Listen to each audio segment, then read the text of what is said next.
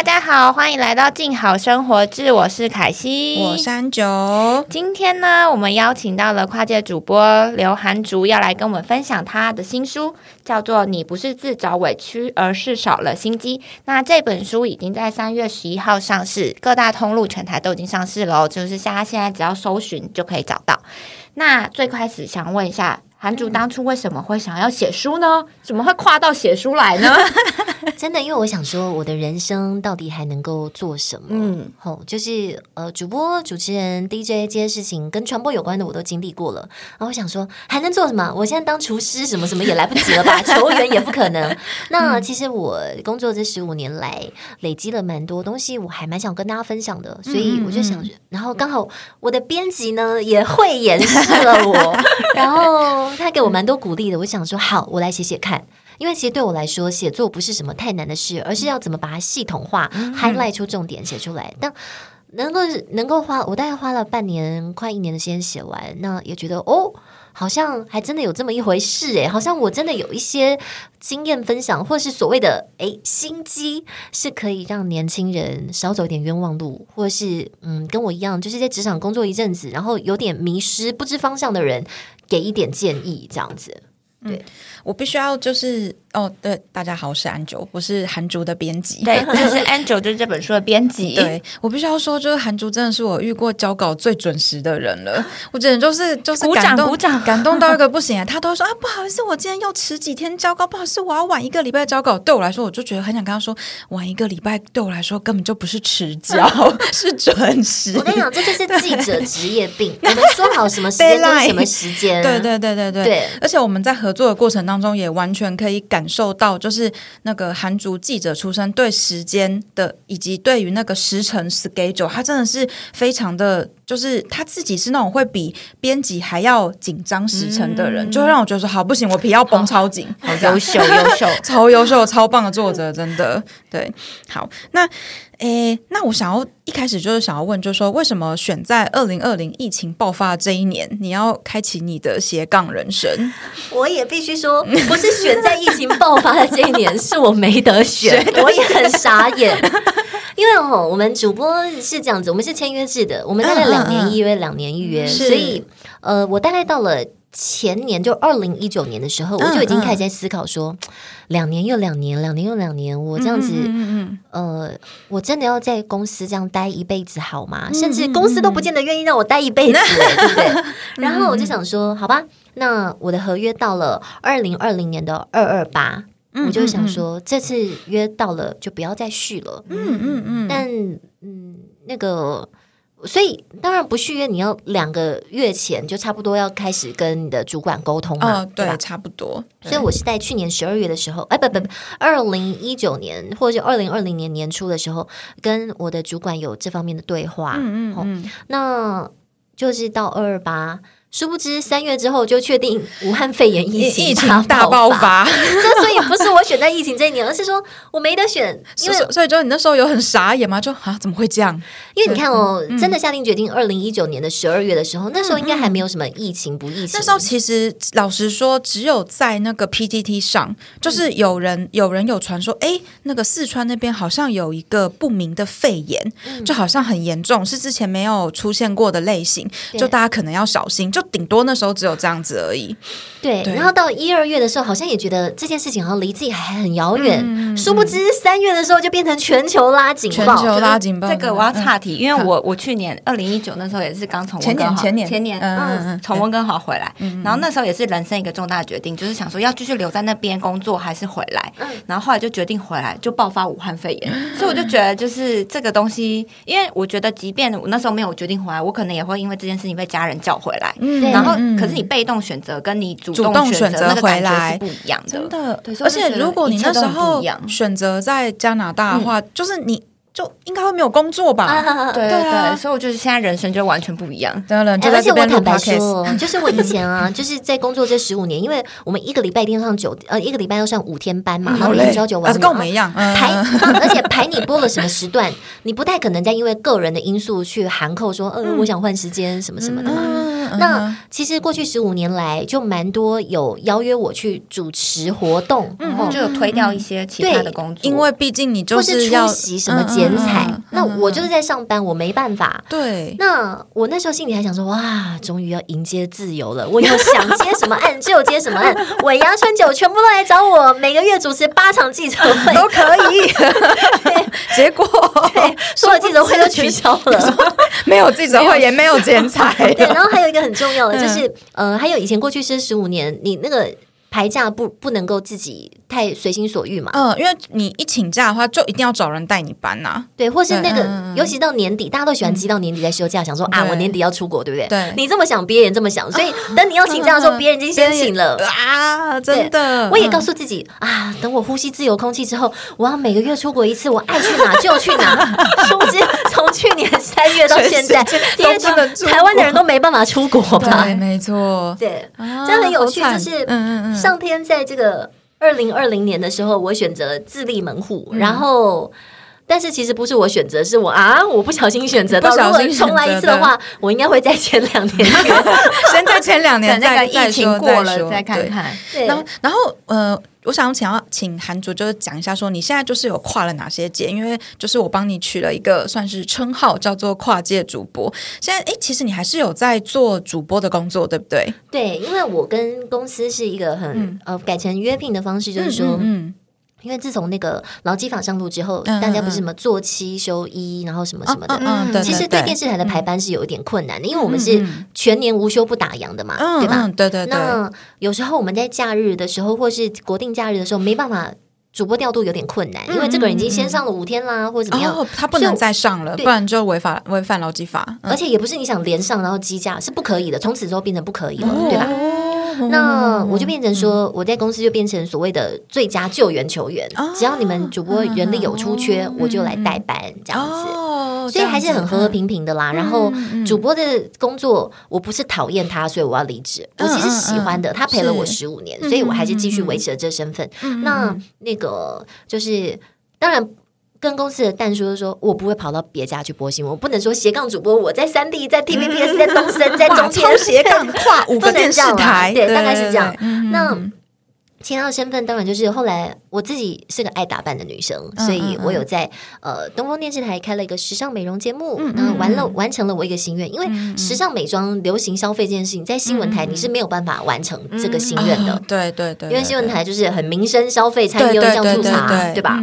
那再来我又开了一个网络节目，是讲房地产的，因为后来我在房地产领域有点就是走这条路线了，对，然后再来作家这件事情，在今年完成 DJ。这件事情也在今年完成，就是想说，呃，我想用我的声音跟我自然的说话方式，给大家看到另外一个不同的面相，所以大概是这样子。哦，我还想说，那个斜杠人生，呃，朝九晚五这件事情真的没有什么不好啦，但就是我觉得我已经按照这个社会规矩，我过了十五年，哎，不短哦，我从大学毕业之后我。就开始工作到现在，我也没有去壮游一年什么，对对对对对。然后，所以我觉得，哎，是时候改变一下自己的生活心态，就等于说走出你的舒适圈。嗯嗯。因为我一直想告诉大家，我书里也这样跟大家讲的观念，就是说，你舒适圈待久了一定不舒适，因为老板不是做慈善的，他不可能让你在舒适圈做着你例行的工作，然后不出错的工作，然后让你的年资年薪一直增加，成为他的负担。所以。当你觉得说，我觉得大家传统时代就是那种日本的株式会社，对，我要在这边做到老死退休，那个观念在现在要改。嗯嗯，对，嗯嗯。那除了就是那在这本书，你你如果要总结，就是一句话或者是三句话，就是最想要带给读者的是什么？就是比如说。呃，因为我觉得书名蛮有趣的，因为其实我们大家常会讲说职场上就是心机什么斗来斗去，或是怎么的，所以我觉得是在书中我们是有谈到这一趴，还是就大家好像会对于心机会对他是一个很负面的，就是觉得就是不要有心机，对，就是你就是要心机是不好的，对，然后 但是你却说少了心机，所以才会委屈，对，就有点哎，怎么好像是反转过来的？我问你，甄嬛有没有心机？有，其实我觉得心机，当然这个词它是比。较偏负面，就好像野心，但其实野心 ambitious 就是企图心。那你心机其实就是你多了一点这个思考的，你不要真的那么傻白甜，一路这样子觉得自己好像呃童话故事里可以，我就是凭着热血，跟冲劲，跟我坦荡荡的一颗心。对，处处有贵人相助，然后怎么样怎么样，你也不可能像连续剧一样，你在路边扶了一个老太太过马路，后来发现她是总裁的妈妈，然后总裁对你印象深刻，好难剧，偶像剧。对吧？我觉得吼，如果就像刚刚海信讲的，要一些重点来说几句话来说明的话，我觉得首先舒适圈待久了一定不舒适，对，所以人无远虑必有近忧，你要开始自己为人生的下一步思考。那还有重点就是说你。如果你要选择你的人生工作自由，嗯，首先你要先在工作中，你要先你要懂得，你要你要先上班，你才能不上班啊。对，你在工作中累积实力之外，你还要累积不满，你才能够为你未来的你这些不满，才能让你以后未来不管是自己创业或者怎么样，你碰到这个问题的时候，你会知道你下面的人在不满什么，你可以直接把它解决。嗯。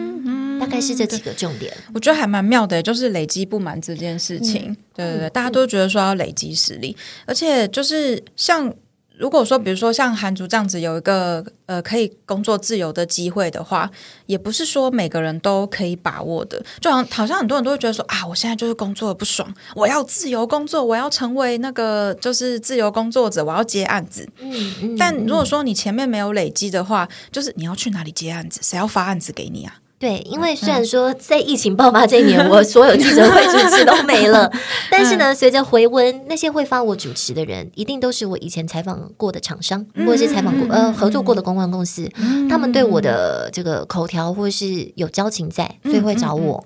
所以确实啦，你要先工作，你才能够累积你一些出来。自己当逃给，不管是你开公司当别人逃给，或是当一个自雇者当自己的逃给，你才会有这个本，你才会有这个本钱跟筹码去单打独斗。嗯，对，哦，好。对，所以大家斜杠不是随随便便就斜起来的。那个之前前面几集我也有跟 Angel 聊过，就是其实我一直也很想成为自由工作者，就是我想要成为自由人。但是其实后来发现这件事情不是那么容易，因为除了时间管理要非常精准之外，我觉得刚刚韩主提到一个，我觉得非常就是你要先知道不满的东西是什么，你未来才有办法。去了解不认识你的部下，或者是你跟厂商怎么对谈。所以，像书中有提到一个所谓的在对的时间弯腰，就不是委屈。我就觉得很妙，因为现在很多年轻人，他们可能都觉得就是我就是可能自我意识比较强，或者什么。但是，如果你没有实际去职场去转过几轮，你可能就不知道说哦，我们说的人情世故也好啊，或者是跟人怎么样的那个美美嘎嘎。所以，这个方面的话。韩竹在书中有特别提到，比如说你印象比较深刻的案例，或是有解的方法。跟比如说刚大学、刚大学毕业人，或是职场新鲜人分享吗？好，首先我们先来厘清贵人的观念哦，就是贵人当然就是在这个职场上拉你一把、提拔你、跟你无私分享他的 people 的前辈，这当然是贵人。那其实有一些专门扯你后腿的人哦，他也是贵人，他另外一种贵人。对对对对对。那 我相信很多人在职场一定会碰到一些，就是我把我自己的事情分内工作做好了，哎，可是同事又来捅我，或者主管就是。他比较偏袒谁，或者怎么样是这些小小情绪，人人都会有啦，因为社会就是这么回事嘛，对吧？那首先，我觉得上班碰到鸟事的时候，你要懂得去如何消化。嗯嗯嗯。那如果是工作上的事情，你要先想办法解决，而且这个解决。不见得，哎，这解决有分很多面向哦。有的人是一碰到什么问题就立刻说啊，我要及时呈报给我的主管处理。可是呢，其实你凡事什么小事全部都请示，只是显得你这个人很没录用而已。那真的，你连这种小事都没办法自己解决吗？真的要请示到的事情，可能是涉及到公司预算，你不能拿公司的钱去乱花，对吧？跟钱有跟钱有关的事，对，还有说跟公司名声有关的事，比方说，哎，要拿公司去开个发票，或是这个什么，这个这个才需要请示你的主管。你不要什么小事都要请示。对吧？这是一个。那另外就是说，嗯，你在解决这些事情的过程当中，你如果出现很大的 trouble，嗯，当然要反映给你的主管知道，因为主管他比你多几年工作历练，他会知道怎么去解决这件事情。这个时候才有反应。那其他的时候，你就可以用自己的方式去跟人家周旋呐，或是解决你呃被交办的任务。那呃，怎么讲呢？那还有很多，我觉得。大家最困难的事情哦，可能不见得是你的被交办的任务有多困难，而是你跟你同才同一个办公室相处人有多困难。哦，对，真的，对吧？对因为像我我自己，当然也会遇到那种莫名其妙看我不爽的人啊。我们这行碰到这种人还少嘛，对不对？那或者是说，尤其是公司很竞争，主管的位置、主播的位置就那么几个，就那么几个，你上了，别人就得下。嗯那别人还要提防你抢了他的位置，可能就事先先给你，就是这个社会之后还不安稳，还要再提防。这个社会啊，背后捅你这样，捅你两刀这样，不是说我不犯人，人不犯我，嗯我们尽量做到我们不犯人啦。嗯但是别人要犯你，你要怎么样去呃为做起自己的防御攻势？对，总不能说人家打你六脸，你还要把左脸说啊，那你左脸要不再要一打一起起？对啊，没有人这样子的啦。嗯。但呃，有一个蛮有趣的经验可以跟大家分享哦，就是说，有时候你在公司里被莫名的人整了，或是你觉得、啊他就是看我不爽，很多人第一件事就想到去跟主管讲，要告状，报告长官，我觉得他就是处处针对我，我认为我认为炳威是对人不对事，我认为怎么样怎么样。其实哦，我跟你讲这些小事哦，你真的不要去跟你的主管讲，那只是让你反而被扣分，嗯哦，因为主管不是你的爸爸妈妈，嗯嗯你不是说弟弟打我，哥哥抢我好玩具，像跟老师告状的那种老师。他抄写，对，嗯。你知道老你的主管在烦恼什么吗？你的主管在烦恼他在跟怎么别跟别的主管斗，或者是老板要怎么样弄他，嗯他才没空管你这些小情绪。所以你这些小情绪，你要自己懂得去消化，不要嗯、呃首先你遇到。任务上的困难，不要事事请示。那你遇到人际上的困难，你也不用第一时间去找你的主管哭诉，因为他帮不了你。嗯嗯，因为我也曾，我还是这样的错，我还是有犯过，我还是有去找主管说，哎、我觉得他我觉得某个人谁针对我不，爽这样子，嗯嗯嗯。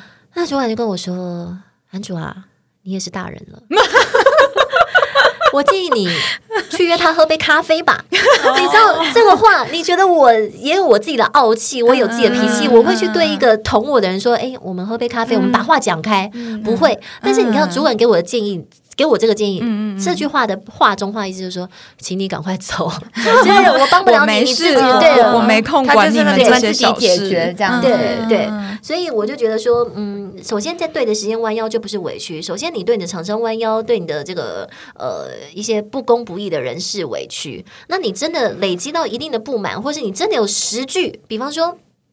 我说那个看我不爽的同事哦，如果我今天真的看到他确实在 B P T D 或 D 卡用他自己的账号散布我的不，我能够有这个嗯嗯，实质证的实质的东西，我再去捅他，不然其他时候都就算了吧。你就是要怎么样有一个心机，有一个 EQ，有一个去化解这些事情。嗯对啊嗯嗯，对，真的。然后就是如果说，但是其实我觉得就是说，你也不要太把那个吃苦当吃补啦，因为有些人就真的会就觉得说啊，这就是我人生的历练，就是可能一些比较阿 Q 的想法，就是觉得说，对，他其实同我只是呃只是怎么让我样怎么样增长实力，我不知道，就诸如此类的。你们是琼瑶剧看太多，是不真的，我？觉得对啊，就我觉得就是也不用说太，就是你你遇到一些事情的话，我觉得虽然说就是的确一开始不要就急着去告状，嗯但可能就是也是要有一些呃，如果。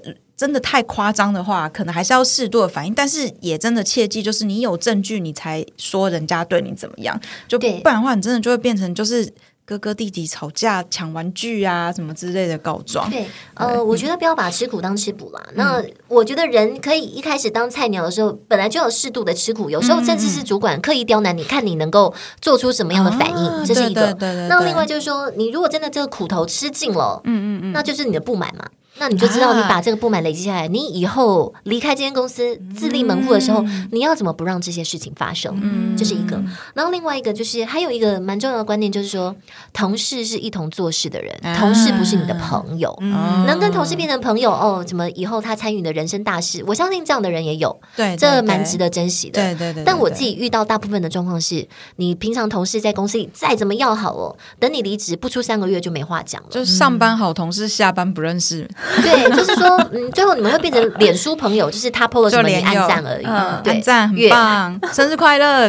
对对对对对，嗯，所以我觉得同事是一同做事的人，你不要分享太多你自己私人的东西，嗯会比较好。你你就是当朋友的这个标准，你要再稍微再放的不要那么宽一点点。哦，对对，晚少一点让人家走入心房。但是你平常在同事当同事的时候，你还是可以互相帮彼此买饭啦，嗯，这么这种基本的对对对对对对互助还是可以，出还是要做到出差的时候买个什么伴手礼回来，请同事吃，这些都还是基本的。但是不代表这些人都叫你的朋友。嗯哼，那还有你选择同事好同事的条件是基于他的工作能力，而不是基于你们之间的交情啊。对，我觉得这很重要。很多人都会因为搞不清楚这个分界，然后可能比如说这个同事出了什么包，什么连累到你的时候，然后你就会觉得啊，怎么办？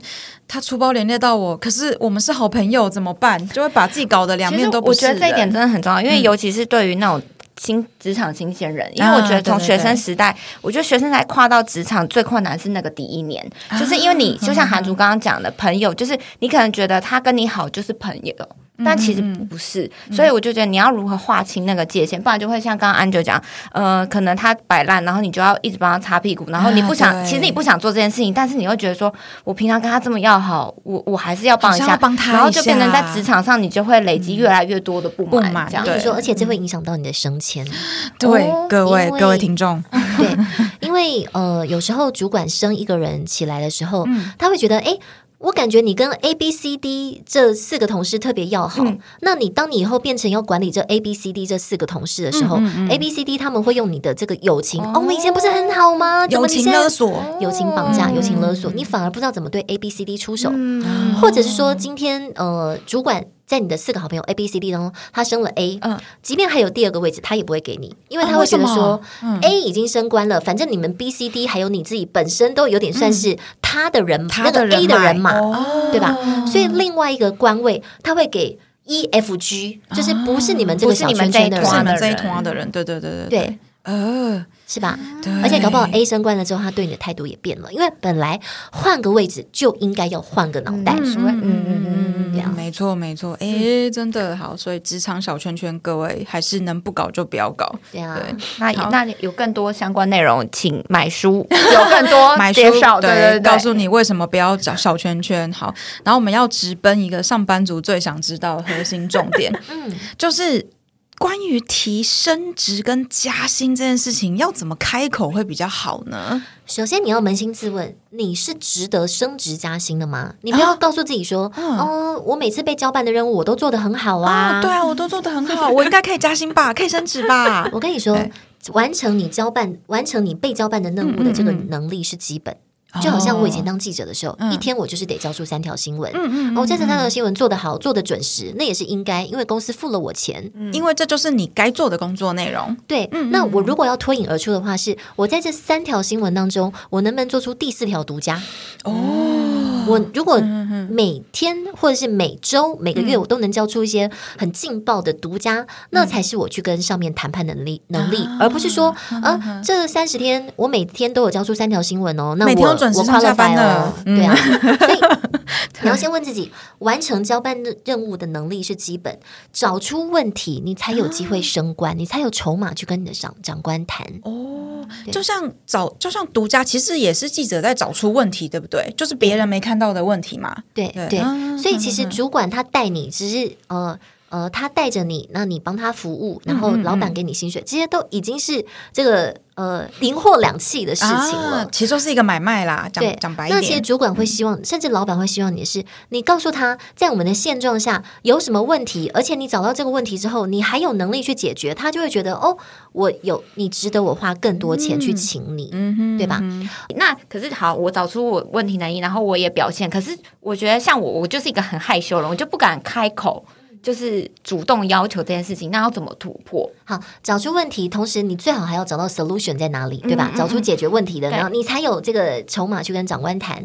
那重点是，大家也都会觉得说，我实在是不知道该怎么跟长官谈，很难开口。我觉得大家可能就是，比如说，可能他能力够，然后他表现也很棒，可是就是大家就会在那个，他说啊，我我我不。不好意思开口怎么办？好喽，所以姐姐告诉你哦，听姐姐的话，你呢，其实真的不需要有太多小剧场。嗯嗯嗯，呃，你。我相信现在大家跟主管应该，尤其是直属小主管，应该都有这个赖之间在沟通嘛。现在赖真的改变了我们以前所有做事的方式，真的完全是。其实很简单，你就赖他，嗯，叉叉姐，叉叉哥，嗯，今天晚上下班后你有空吗？我有事想要找你谈一谈。我跟你讲，我其实以为要离职，长官不是笨蛋啦，哦他看到你这番话，他就知道是什么意思了。嗯嗯你也不用怕被拒绝，因为他如果告诉你，呃，有事你现在就讲。那我觉得这刚好也测试到你在这个主管的心中，你是一个他没有特别放在 special 位置的人。嗯，但如果当你传出这句话了之后，主管说。他如果是立刻告诉你说好，今晚就可以，或者是糟糕，今晚我有餐序，怎么了吗？还是我们明天再谈什么什么？我觉得这个就是一个呃，可以观察对主管对对对对，你在主管心中的地位。对哦对对对对那如果主管问你是说有什么事现在讲，那 你可能也就不用讲了，真的，我传出来。就没事。那个厕所卫生纸没有了，对对，就是其实这当然，你你心里不要有太多小剧场。如果他今天真的明快了当的拒绝你，或是给你一个让你好像那个门没有打开的话，嗯你大概也知道谈不下去的啦。对对啊对对对对，所以真的不用自己心里太多说啊，我这样会不会让他觉得怎么样怎么样？这都是你自己在那个就就小剧场啦，想委屈你自己而已啊，对，没错，就是委屈你自己，对，那这个其实又回到另外一个，就是那如果离职呢？因为其实离职也是跟主管开口这件事情。然后像有些人离职，他们就会找一些。像我，我自己前几份离职都是说生涯规划，就是这是我通篇一律的。然后有没有什么，就是比如说韩竹在那个工作上有遇到人家哦离职有什么比较巧妙的方法，或者因为很多像我就会觉得生涯规划这比较安全，是因为我觉得大家都还是在业界，我们不要破坏感情。那有没有什么样的配博，或是觉得哦有需要小提醒的地方可以跟大家分享的？嗯，我觉得首先我，还是回到刚刚，就是你不管今天是要升职加薪还是要离职，嗯这三项大事哦，嗯嗯嗯都要口头谈。你当然先用这个书面或是 line 或是 email 的文字跟长官约时间，嗯其他的就是你们坐在小房间里好好谈。对啊，我相信主管也已经很有他的智慧去应对这些事情了。是那呃，我觉得离职有分两种目的，一个是你真的想走，嗯嗯嗯嗯，一个是你要争取谈判机会。哦，那我先讲谈判机会这件事情，因为其实你不是真的想走，就代表你想升职加薪嘛。对，一定对吧？的，那拿我的经验跟大家分享，就是首先你先觉得自己是个有战功的人，甚至你这些战功，你可以在跟他谈之前，你先自己先条列出来，记在你手机的记事本里，你比较好讲，哦，有系统的讲。那另外一个就是说，呃，我拿我的经验跟大家分享，就是我有一次，因为我刚才已经讲到，我们主播的约是两年两年续，那我我有一份约已经两次没有加薪了。嗯，我就去在续约前跟台长说，我想要加薪了。嗯嗯那这个我们台长又是用了各种太极的方式跟我说，其实今年的公司营运不好，你也知道，电视媒体的 两电视媒体的方式，对电视媒体的广告预算一一年不如一年，那今年公司其实没怎么赚到钱，怎么样怎么样怎么样？他跟我讲这些，OK，我吞，因为我不是真的想离职，对吧？嗯嗯嗯那但是我就跟他讲说，好，那我希望我的约可以签到一年两个月。为什么要讲一嗯，年两个月？为什么一年两个月？哦，我先跟他讲一年。嗯，哦，那这件事情上，我已经两次没有加薪了，是所以在续约的时候，通常要续两年嘛。我说，那我只要续一年，嗯因为我希望这一年如果公司有什么样的机会的时候，哦，我可以在在下次续约的时候，我就有加薪的空间。哦，然后再来这一年，我还是照样把公司交办的任务做好。然后我自己这一年，我也觉得是我为自己的年薪 fighting 的一年，所以我也去努力开发了一些专题，或是帮公司拉了一些赞助。所以当这一年到的时候，我再进去台长的房间讲，就说呃。一年的合约到了，那我希望续约是可以加薪的。嗯然后长官还是老话一句哦，你也知道公司供体时间叫你供体时间啊什么什么什么什么的，你要不要再看看还是怎么样？我会努力帮你争取，但是我不确定那个人资啊、法务啊、财务会不会过。哈哈哈，我会说，那我这次合约我要签一年，一年两个月。为什么一年两个月？嗯，因为呢，我们约都是一月一号到十二月三十一号嘛。嗯对对对这其实有一个吊诡之处、就是大家都知道发年终一定是二月底。一定是啊，对对对就过年那时候，所以，当你的合约到十二月三十一号的时候，你会不会觉得说啊，我如果三十一号就离职，其实再过两个月，我又可以再领年终了。通常你就会十二月三十一号，我们会很被动的继续续约，就继续续约，因为觉得年终不拿白不拿，再撑两个月就有了耶。真的，我就说，那我这次约我要改成从一月一号到隔年的二月二十八号。哦，确保自己可以领得到年终，然后又保有选择的弹性。对，那其实主管有那时候长官也跟我说，你为什么会提出这样的要求？不过既然你提出这样的要求，好，我去帮你争取。嗯嗯，所以我真的谈到了一个莫名其妙的一年两个月的 合约，很这这其实是比较少见的。嗯然后我图的是什么？其实大家心里都清楚，就是我们不会跟钱过不去。对对对。那为什么这个主管答应我呢？因为他知道他已经糊弄过我一次了，嗯嗯，已经叫你共体时间了。对，那这次他如果连再多长两个月这件事情都没有办法为我做到的话，嗯。